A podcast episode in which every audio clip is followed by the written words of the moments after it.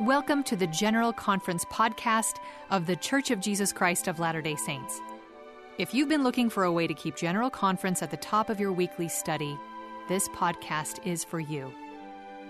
Each week, we share two episodes with messages from the most recent General Conference to connect with and enhance your Come Follow Me and personal gospel study.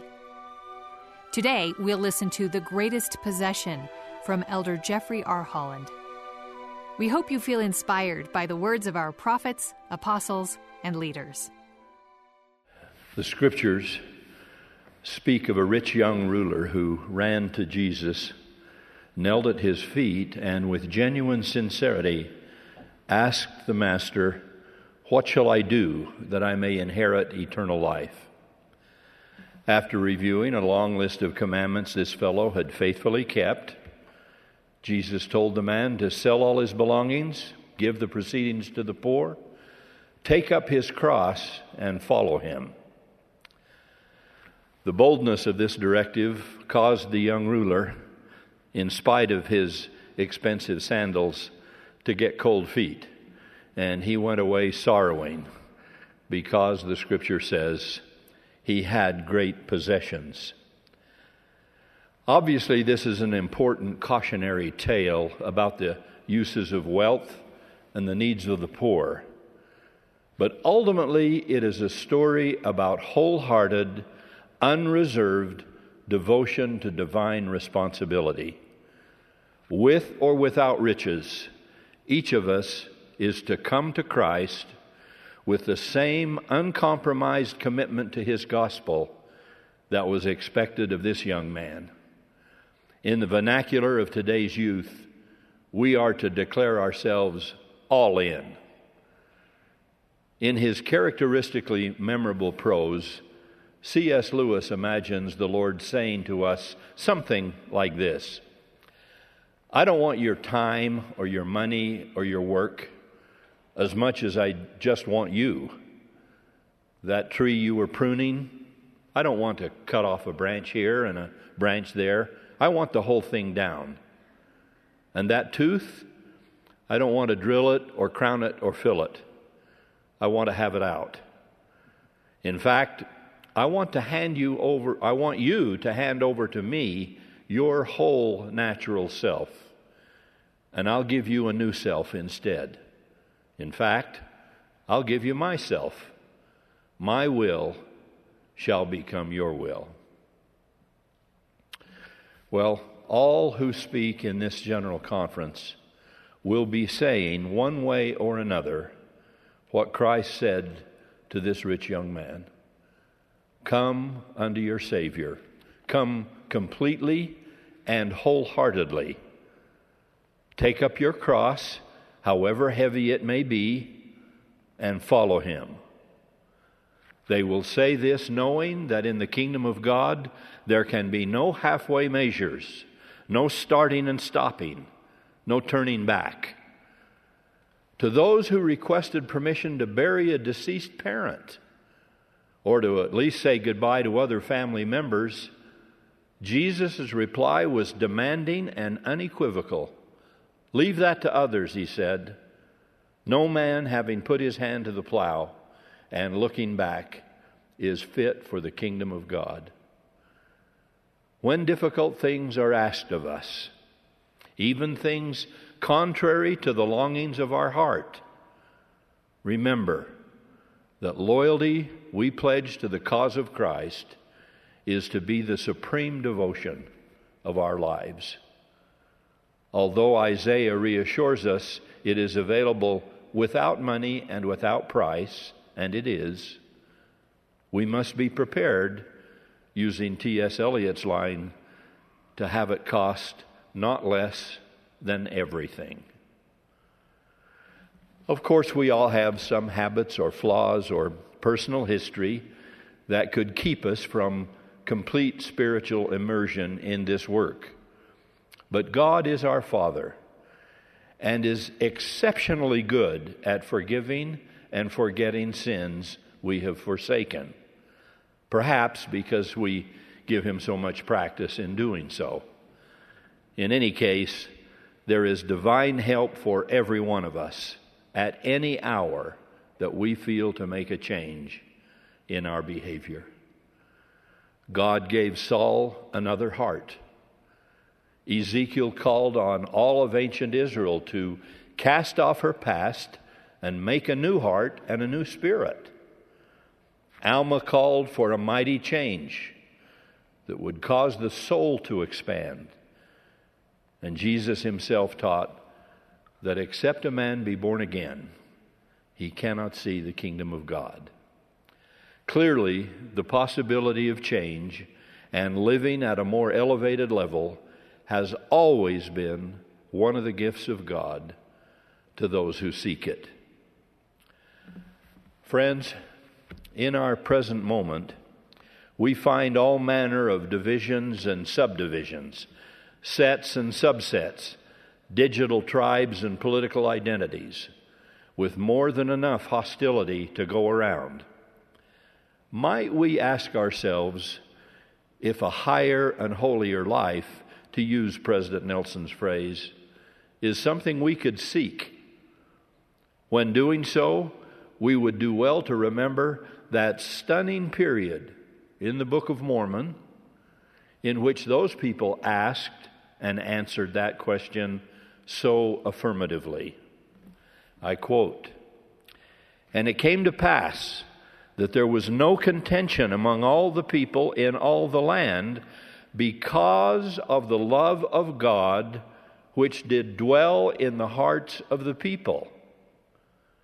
And there were no envyings, no strifes, nor any manner of lasciviousness. And surely there could not be a happier people among all the people who'd been created by the hand of God. There were no robbers, no murderers, neither were there Lamanites nor any manner of ites. But they were in one the children of Christ and heirs of the kingdom of God. And how blessed were they.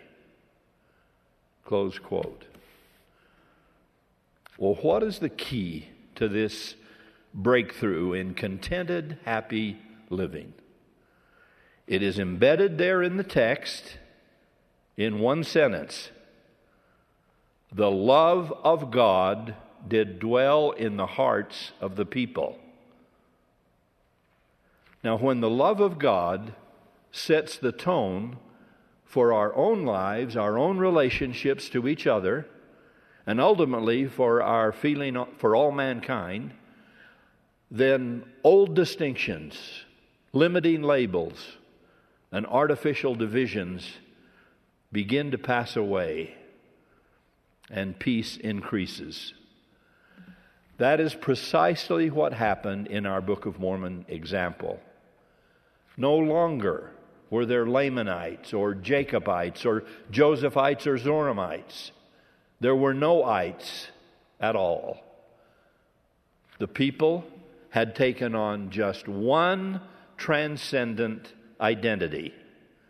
They were all, it says, to be known as the children of Christ. Of course, we're speaking here of the first great commandment given to the human family to love God wholeheartedly, without reservation or compromise. That is, with all our heart, might, mind, and strength.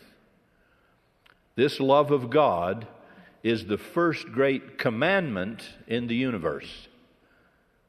But the first great truth in the universe is that God loves us exactly that way now wholeheartedly, without reservation or compromise, with all of his heart, might, mind, and strength. And when those majestic forces from his heart and ours meet without restraint, there is a veritable explosion of spiritual moral power. Then, as Teilhard de Chardin wrote, for the second time in the history of the world, man will have discovered fire. it is then, and really only then, that we can effectively keep the second great commandment in ways that are not superficial or trivial. If we love God enough to try to be fully faithful to Him, He will give us the ability, the capacity, the will, and the way to love our neighbor and ourselves. Perhaps then we will be able to say once again, there could not be a happier people among all the people who've been created by the hand of God. Brothers and sisters, I pray we will succeed where that rich young man failed, that we will take up the cross of Christ, however demanding it may be, regardless of the issue and regardless of the cost, I bear witness that when we pledge to follow Him, the path will, one way or another, pass by way of a crown of thorns and a stark Roman cross. No matter how wealthy our young ruler was, he wasn't wealthy enough to buy his way out of a rendezvous with those symbols, and neither can we. For the blessing of receiving the greatest of all possessions, the gift of eternal life, it is little enough that we are asked to stay the course in following the high priest of our profession, our day star, advocate, and king. I testify with obscure Amaleki of old that each of us is to offer our whole souls as an offering unto Him. Of such determined, steadfast devotion, we sing, Praise the Mount, I'm fixed upon it. Mount of thy redeeming love Here's my heart. O take and seal it. Seal it for the courts above.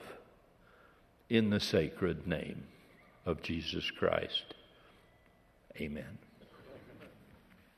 That was Elder Jeffrey R. Holland's talk, The Greatest Possession, from the Saturday morning session of the 191st Semi-Annual General Conference of The Church of Jesus Christ of Latter day Saints in October 2021. We love what President Nelson reminded us at the close of this last conference. He said, We have been given our charge for the next six months. How will we be different because of what we have heard and felt? Wherever you are in the world and whatever today brings your way, we hope you'll feel God's love for you as you ponder this message and discover how you will be different because of what you've heard and felt. Thanks for joining us for the General Conference podcast. If you haven't already subscribed, be sure to do so wherever you listen so you can get new episodes delivered directly to you as soon as they're released. It's a great way to include General Conference in your weekly study. Have a great day.